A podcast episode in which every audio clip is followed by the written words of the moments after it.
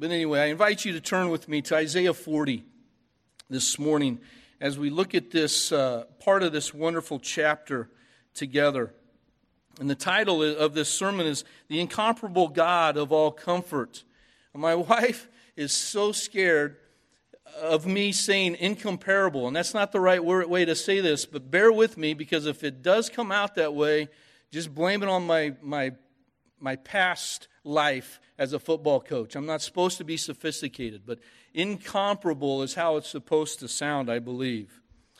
But turn to Isaiah 40 as we look at this morning. I just want to begin by asking you all, what brings you comfort?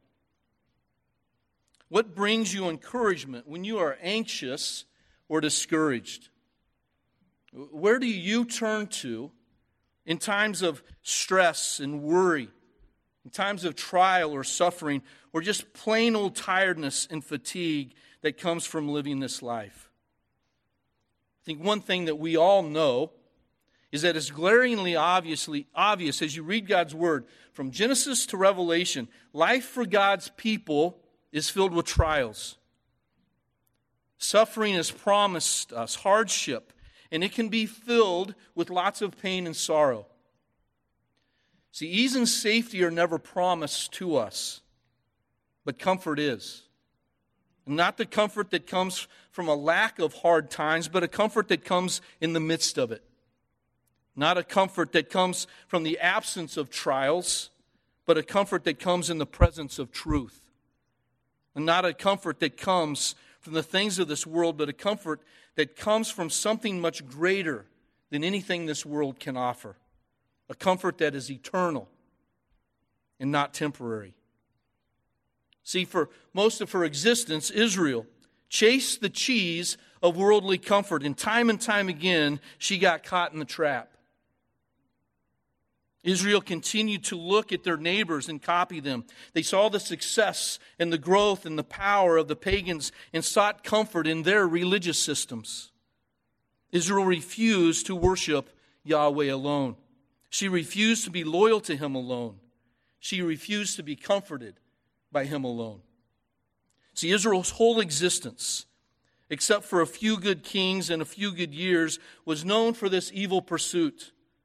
God had said that they were to have no other gods besides Him. God desired to be their God and for them to be His people. And yet, through His constant reminders and proving Himself over and over to them, they pursued the gods of their neighbors. In addition to this idol worship, Israel refused to trust God alone. Isaiah points this out to us as one of the things that they were judged for. Israel's kings made alliances with pagan nations such as Assyria and Egypt and Babylon. They trusted in these nations to protect and defend them and their land. In fact, when we arrive here at Isaiah 40 in this time of history, ultimately wars were not between nation and nation necessarily. They were between one nation's God and the other nation's God. So when Israel aligned herself with another nation, they were trusting in that other nation's God more than they were Yahweh. And this alliance proved Israel's belief that Babylon's gods, or Assyria's gods, or Egypt's gods, were more able to protect and defend Israel than Yahweh. Israel's alliance with other nations was ultimately a rejection of the one true God. And so Israel sought comfort in the worship and trust of the gods of the nations that Yahweh had time and time again proven Himself to be greater than. And now in Isaiah 40, as a result of this, Israel finds herself in this trap. The Assyrians have decimated the northern kingdom, and they've decimated most of the southern kingdom and have pillaged and destroyed many of the cities. They've taken over the farmlands and carried the people off to a foreign land. And now the Babylonians have finished the job, doing the same with the remainder of the Jews in Jerusalem. See, the comfort sought for in idols and foreign nations has turned out to be a false comfort, a temporal comfort, and really no comfort at all. And so, in upholding his honor and fulfilling his promises of judgment, which he warned of in Leviticus 26 and Deuteronomy 28, he removes his people from the land that he gave them. Total destruction and captivity. God's heavy hand of judgment is now here. See, in the first 39 chapters of Isaiah, this was the message to the Jews. Judgment is coming. Your idol chasing and your lack of trust in the one true God is bringing God's judgment upon you. If you read in Isaiah 39, verses 5 through 7, Then Isaiah said to Hezekiah, "Hear the word of the Lord of hosts. Behold, the days are coming when all that is in your house and all that which your fathers have stored up to this day shall be carried to Babylon. Nothing shall be left, says the Lord. And some of your own sons who will come from you, whom you will father, shall be taken away, and they shall be eunuchs in the palace of the king of Babylon." But as soon as we turn the page to chapter 40, the tone and message that Isaiah takes changes drastically. The message here changes from a message of judgment to a message of comfort. Not only does the message change, but we also have to notice that the audience that Isaiah is writing to changes as well. Isaiah is no longer, in chapter 40, speaking to the men and women who live in Judah just prior to the Babylonian invasion. In chapter 40, God tells Isaiah to write to the people who will be living several years in the future, to write to these exiles who are now in Babylon. And he's telling him to comfort them, not with promises of ease and safety, but a promise of comfort. A comfort in the God who both judges and shows compassion. In verses 1 and 2, we can hear this tenderness of God, who is now calling Isaiah to encourage his people. In Isaiah 41 and 2, Comfort my people, says your God. Speak tenderly to Jerusalem and cry to her that her warfare is ended, that her iniquity is pardoned, that she has received from the Lord's hand double for all her sins. And if you keep on reading in the following verses, Isaiah's words to these exiles comfort them with reminders of God's glory and his enduring word. And in verses 9 to 11, Isaiah is calling these people to declare the might and rule of Yahweh, and that he will one day gather this people back to himself. This is God's promise to these exiles. Years of exile, years of persecution and hardship, years of feeling the heavy hand of God's judgment. And now they hear that he will relent. He will draw them back to himself. And there is great comfort in this hope that Isaiah now speaks of. And this is where I want to pick up this morning in verse 12. So read with me.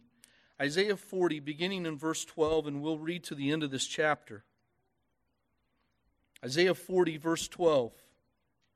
"And who has measured the waters in the hollow of his hand, and marked off the heavens with a span, enclosed the dust of the earth in a measure, and weighed the mountains in scales and the hills in a balance? Who has measured the Spirit of the Lord, or what man shows him his counsel? Whom did he consult? And who made him understand? Who taught him the path of justice, and taught him knowledge, and showed him the way of understanding?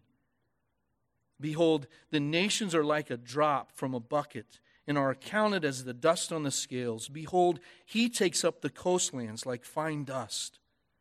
Lebanon would not suffice for fuel, nor are its beasts enough for a burnt offering. All the nations are as nothing before him. They are accounted by him as less than nothing in emptiness. To whom then will you liken God, or what likeness compare with him? An idol? A craftsman casts it, and a goldsmith overlays it with gold and casts it for silver chains. He who is too impoverished for an offering chooses wood, that it will not rot. He seeks out a skillful craftsman to set up an idol that will not move. Do you not know? Do you not hear? Has it not been told from you from the beginning? Have you not understood from the foundations of the earth? It is he who sits above the circle of the earth, and its inhabitants are like grasshoppers, who stretch out the heavens like a curtain and spread them like a tent to dwell in, who brings the princes to nothing and makes the rulers of the earth as emptiness.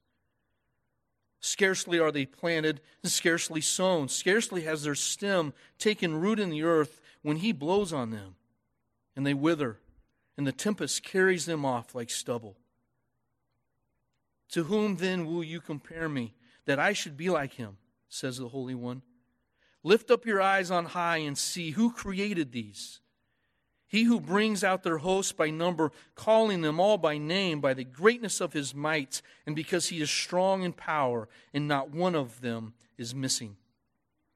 Why do you say, O Jacob, and speak, O Israel, my way is hidden from the Lord, and my right is disregarded by my God? Have you not known? Have you not heard? The Lord is the everlasting God, the creator of the ends of the earth. He does not faint or grow weary. His understanding is unsearchable. He gives power to the faint, and to him who has no might, he increases strength. Even you shall faint and be weary, and young men shall fall exhausted. But they who wait for the Lord shall renew their strength. They shall mount up with wings like eagles. They shall run and not be weary. They shall walk and not faint. Let's pray. Father, as we come to passages like this, we read of truths about you that in our finite minds, they are very hard to comprehend.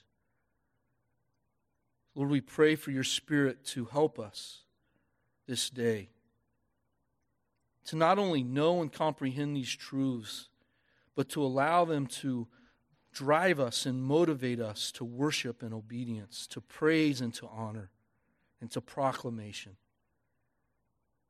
Pray to this end today. In Jesus' name, amen. Remember, Isaiah here is writing to the men and women who will one day be in exile in Babylon.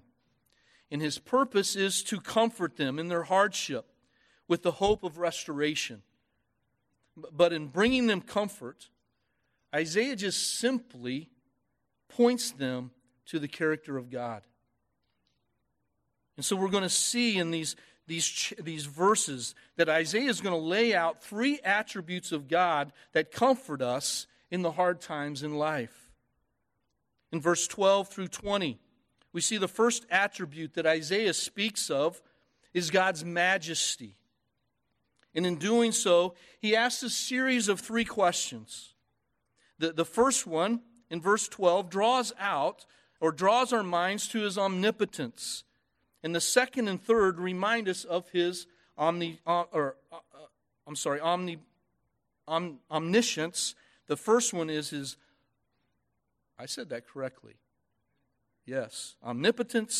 and omniscience. Verse 12. Is omnipotence.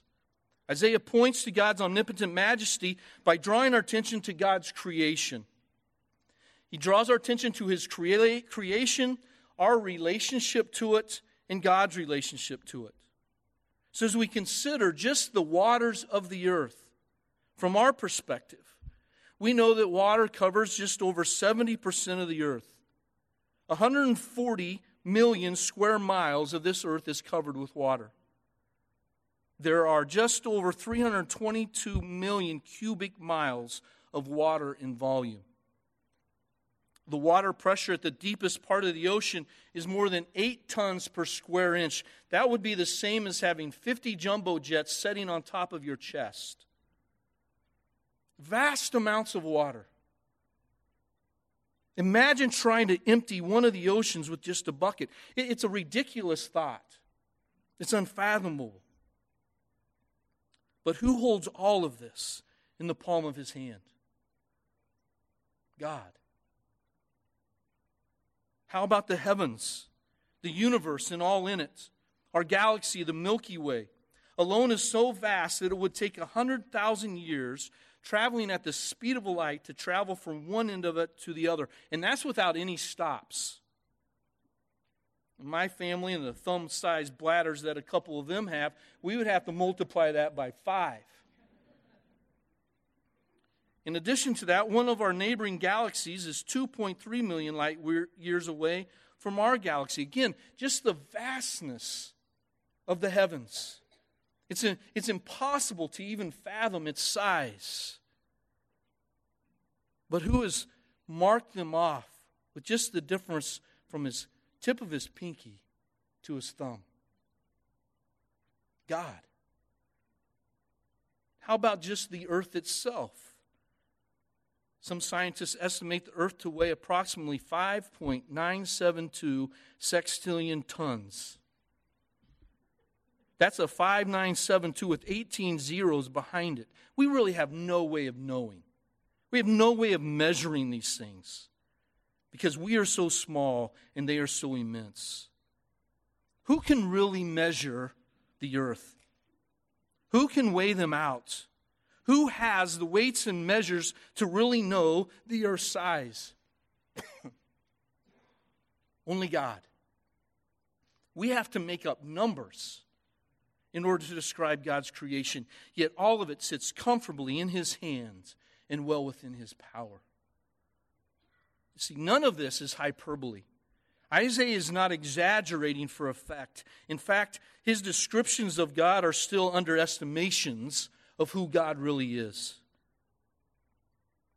Isaiah's question in 13 points us to his omniscience. See, the Hebrew word that is translated there in verse 13, measured, is different than the one translated the same way in verse 12. In verse 13, it means to direct. And so Isaiah asks, who directs the Spirit of the Lord? He's asking, who shows him? Whom does he consult? Who taught him or gives him understanding? The obvious answer is no one. No one is God's equal in wisdom and understanding. Paul says it like this in Romans 11, "Oh, the depth and the riches and wisdom and knowledge of God. How unsearchable are his judgments and how inscrutable his ways. For who has known the mind of the Lord?" No one is God's equal. God's majesty is over the heavens and the whole universe. His majesty is over the whole earth. And now, Isaiah continues in pointing us to the majesty of God by comparing him to the nations of the earth. He's showing us just how insignificant the nations really are. In comparison to his majesty, the nations are like a drop in the bucket. In fact, Isaiah says, he continues, that all the lumber and animals in Lebanon would not be able to make a sacrifice worthy of what God deserves. In all of this, Isaiah is not limiting the vastness of the heavens or the wisdom and knowledge that man can know and learn, or the size of the nations.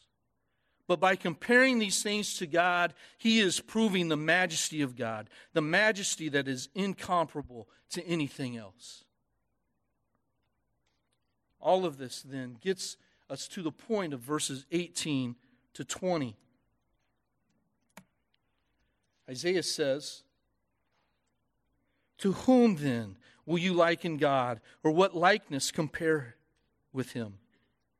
An idol? A craftsman casts it, and a goldsmith overlays it with gold and casts it for silver chains. He who is too impoverished for an offering chooses wood that will not rot. He seeks out a skillful craftsman to set up an idol that will not move." For generations, this is what Israel had done. They likened the majesty of God to an idol. The very God who holds and measures and weighs the universe, who is more majestic than anything the eye can see or imagine, the very God who is omniscient, he is all-wise and all-knowing, who has never been taught or learned one single thing. He's never been surprised or shocked, has been compared to an idol. These idols are worthless. Whether you are rich or you can have one and made out of gold, or you are poor and can only have one made of wood, it doesn't matter. In fact, Isaiah says at the end of verse 20 that if the idol is not made by a skilled person, then it won't even be able to stand on its own. And Isaiah is declaring enough. Yahweh, your God, the one true God, is incomparable in His majesty, and that is where your comfort should come from. Turn the eyes of your heart to Yahweh, because He is incomparable in His majesty, and Him alone comes comfort. So again, I ask you, what brings you comfort? Is this comforting to you? See, until God is considered all majestic, until He is believed to be greater than all else, then you won't find comfort in Him. The idol of self will only satisfy for only a moment. The idol of ease will never bring true comfort. And the idol of safety will one day fall over. The incomparable majesty of God points us to the fact that He is over all and He reigns in power and wisdom. So what in your life is bigger than God? What in your life is outside of God's domain and authority? What is going on in your life that you feel like you need to instruct God in? See, so often our trials and suffering and pain and sorrow, they cloud our vision, and all we can see are the circumstances that we're stuck in. Our trials are like our small hand that we stick in front of our eyes, and it keeps us from seeing the majesty of the skies. We have to be able to see our trials for what they truly are. In 2 Corinthians chapter 4, Paul says this in regards to the afflictions in his life, in this earthly body. He says, "So we do not lose heart. Though our outer self is wasting away, our inner self is being renewed day by day." He says this, "For this light momentary affliction is preparing for us an eternal weight of glory beyond all comparison, as we look not to the things that are seen, but to the things that are unseen. For the things that are seen are transient, but the things that are unseen are eternal." See, Paul lived with the right perspective between this temporary life and eternal glory. What happens here is light and momentary compared to the eternal weight of glory. It says, look to the eternal and the unseen. Move the clouds of your circumstances away so you can see the whole of God's majesty. See, only when our light and momentary afflictions are viewed in this right perspective, in comparison to God's majesty, will we ever be able to find true comfort in God? And that's where our comfort starts. Dwelling and basking in the majesty of God, grabbing hold of Him and relying on Him, knowing that all else will fail. And only then will our comfort be real and eternal. He's above all and over all, and we can take comfort in knowing that He knows all. And in times of trial and hardship, we have to remind ourselves of God's majesty. In verses 21 to 26, we see the second character of God that should bring us comfort. In verse 21, Isaiah now shifts his focus off of the incomparable majesty of God to the incomparable sovereignty of God. For the men and women in exile who had been living under this heavy hand of Babylon, all hope has been lost. It would seem that as if they were at the mercy of the leader of the most powerful nation on the face of the earth. Once a free and prosperous people, the Jews were now slaves and considered filth and despised by those who owned and controlled them.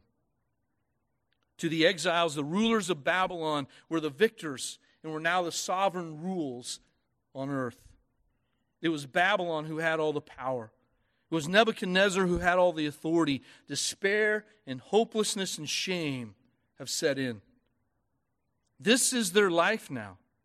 And there didn't seem to be any light at the end of the tunnel. The future was just as dark and hopeless as the present. And Isaiah's message is one of comfort. And he begins with questions.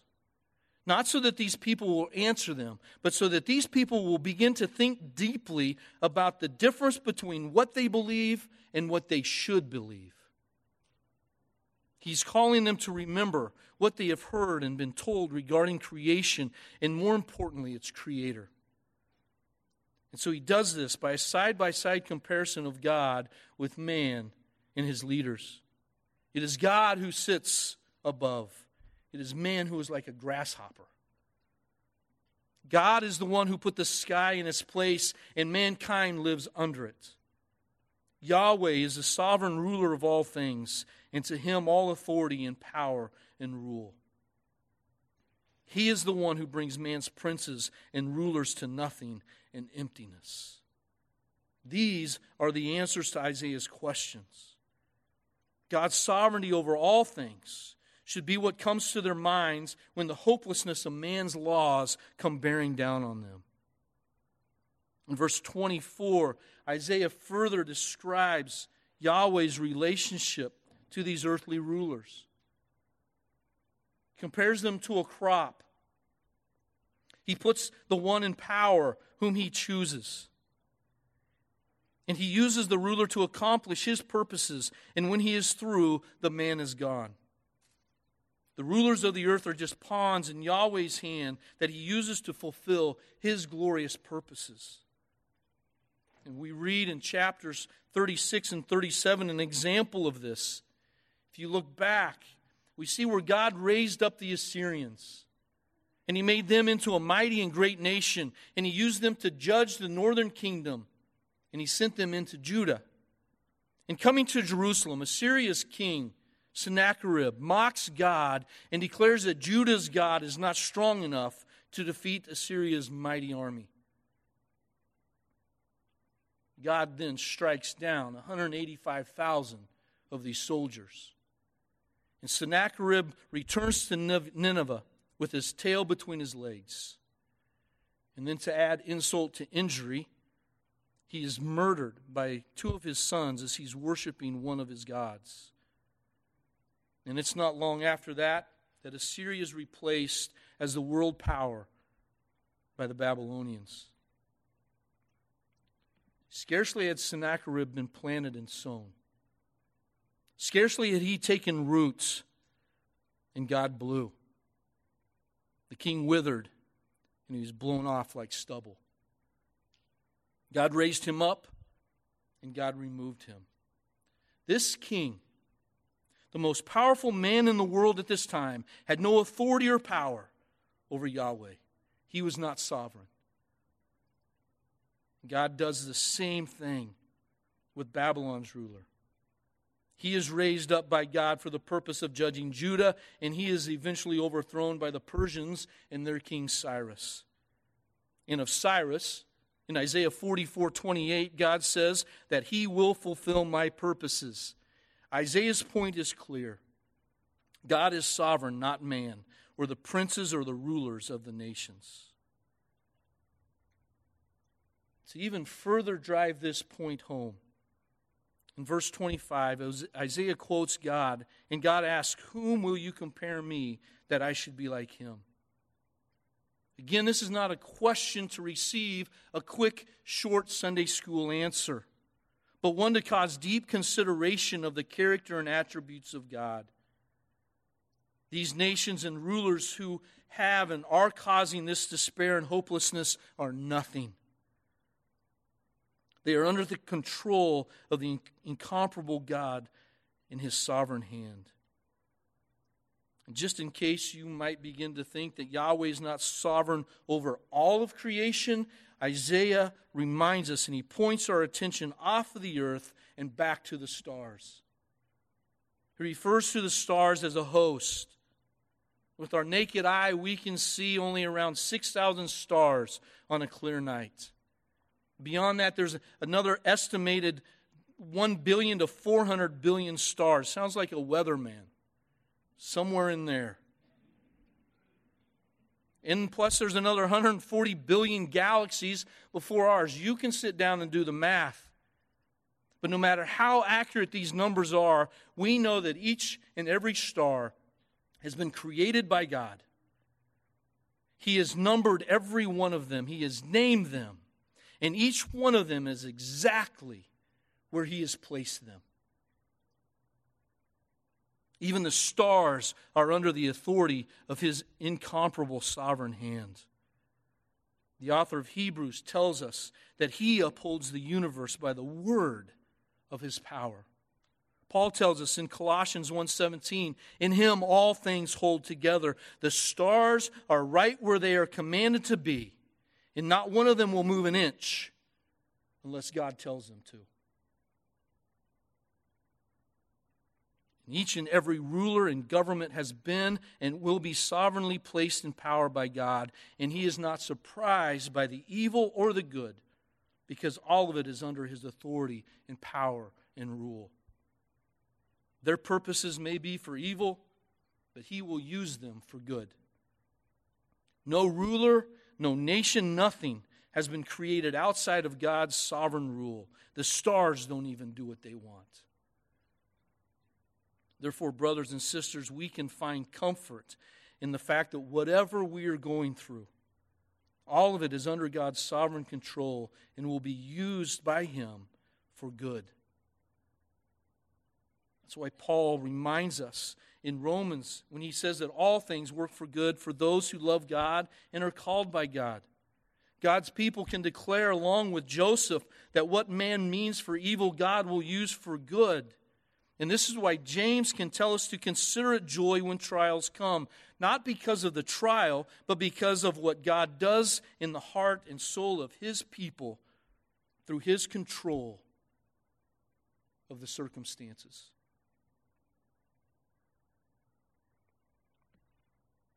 Maybe a couple reasons why God's sovereignty may not be comforting to you. First reason is you may not believe in it. You may not believe that God has complete control and authority over all things. Therefore, you are living and you are hoping for fate. Second reason, you may not be comforted by God's sovereignty is you may have a different definition of what good is. You may treasure something different than what God treasures. See, when God's sovereignty is not comforting to us, we have a problem. We have to orient our minds and hearts to God's character. He is in control and has authority over all things, and He is good, and He is wise. And when we believe the truth of who God is and that He does and what He does is consistent with His unchanging character and that it is always best, His sovereignty is a comfort. It's comforting to know that this incomparable God is not subject to anyone or anything. In all things, even the hardship in our lives are under His control and part of His purposes. Finally, this morning in verses 27 to 31, Isaiah speaks of God's incomparable faithfulness. In these last 5 verses, the despair of the exiles is revealed to us. They have become faint and without might. They are weary and exhausted. Their circumstances are perceived as hopeless, and these people are completely to the end of themselves. In verse 27, it implies that much of this despair and hopelessness comes from their belief that God is through with them. He does not see their situation, nor does He care. They believe that He has grown tired and He's turned His back on them and He's now apathetic to their plight. Gleason Archer, in his Old Testament survey, says that up until this time in history, that once a people has been exiled, that was the end. Once a nation was destroyed and taken off into captivity, there was no hope of them returning to their land. And there was certainly no hope of them becoming a nation again. So there was virtually no hope and restored Israel in the eyes of these people. God had been defeated, and God was now through with them. But Isaiah points them back once again to their incomparable God by reminding them of his otherness. Yahweh is not bound by time. He's everlasting. Yahweh is not bound by space. He created the ends of the earth, and he sits above them. Yahweh is not limited by the physical or anything that might cause him to be tired or weary. Yahweh is not limited by man's wisdom or the norms of history. Yahweh is not controlled by anything or anyone. He is free to act in any way that he desires, and he is bound to nothing except for one thing, his own character. God is bound to his character, and Isaiah is reminding these exiles that just as God had to be faithful to his promise to judge, he will be faithful to his promise to restore. God will not forsake his people. He will not waver in his promised love. He will not break his covenant with Israel. He will be faithful to his promises.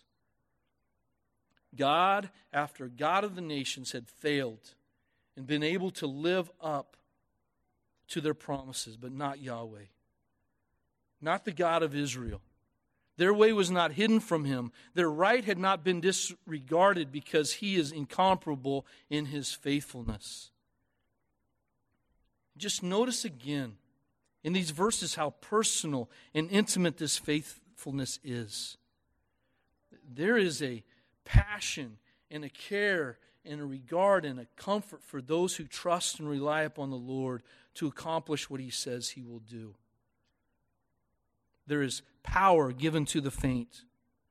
There is strength to the weak. There is energy to the weary. And it is giving to those who wait upon the Lord. See, this idea of wait is not one of idleness, but it communicates the idea of waiting with an eager hope for the Lord's promises to be fulfilled.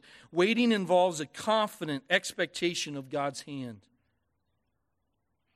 It's an eager expectation that revives the soul. It gives strength to the weary and hope to the hopeless. These exiles were in deep despair and were hopeless because they had forgotten who the incomparable God was. He is incomparable in his faithfulness. Isaiah is telling them to wait for him, eagerly hope in the Lord. He will act, and so be comforted by this God who is faithful. And as you continue to read Isaiah, he tells these men and women of God's faithfulness and what he's going to do for them. He will do what has never been done before. He will bring an exiled people back to their land, and he will restore them as a nation. Some of you here today are weary. You are faint and weak and exhausted. Life is hard right now. Trials, sorrow, pain. Some of you have experienced that in the past. And if you don't fit any of those two character or categories, it's probably coming. Whatever your case is, in these times our comfort comes from knowing and waiting on God to fulfill his promises. Grab hold of his promises and trust him to be faithful. John 14, we have the promise that Jesus will be back one day. Romans describes our salvation. Brothers and sisters, you have been justified. You've been reconciled. You are called, and one day you will be glorified. All things in our lives are moving to this glory, which is our good, which is promised to us. We read too in Romans that there's no condemnation for those who are saved. John tells us that one day we will see him face to face. Can you imagine that? What greater comfort is there than in that truth alone? And this is what the author of Hebrews is telling us. In Hebrews 10:23, he says, "Let us hold fast the confession of our hope without wavering." Why or how? For he who promised is faithful. And the same author continues in Hebrews 11 with these examples who lived with this hope. These men and women of God who lived through hard times and suffering, they were strengthened and encouraged by the promise of God that this world and their circumstances were not the end. They sought a better home. They looked forward to the resurrection. So you want to know how to be strong in trial and not grow weary from the things of this world? Take your eyes off of your circumstances and look to God's character. Run your race with your eyes on Jesus and not down at your own feet. So I ask you again this morning, where do you find comfort in the hard times of life? Our comfort should come from our God who's incomparable in majesty. He's incomparable in sovereignty. He's incomparable in his faithfulness.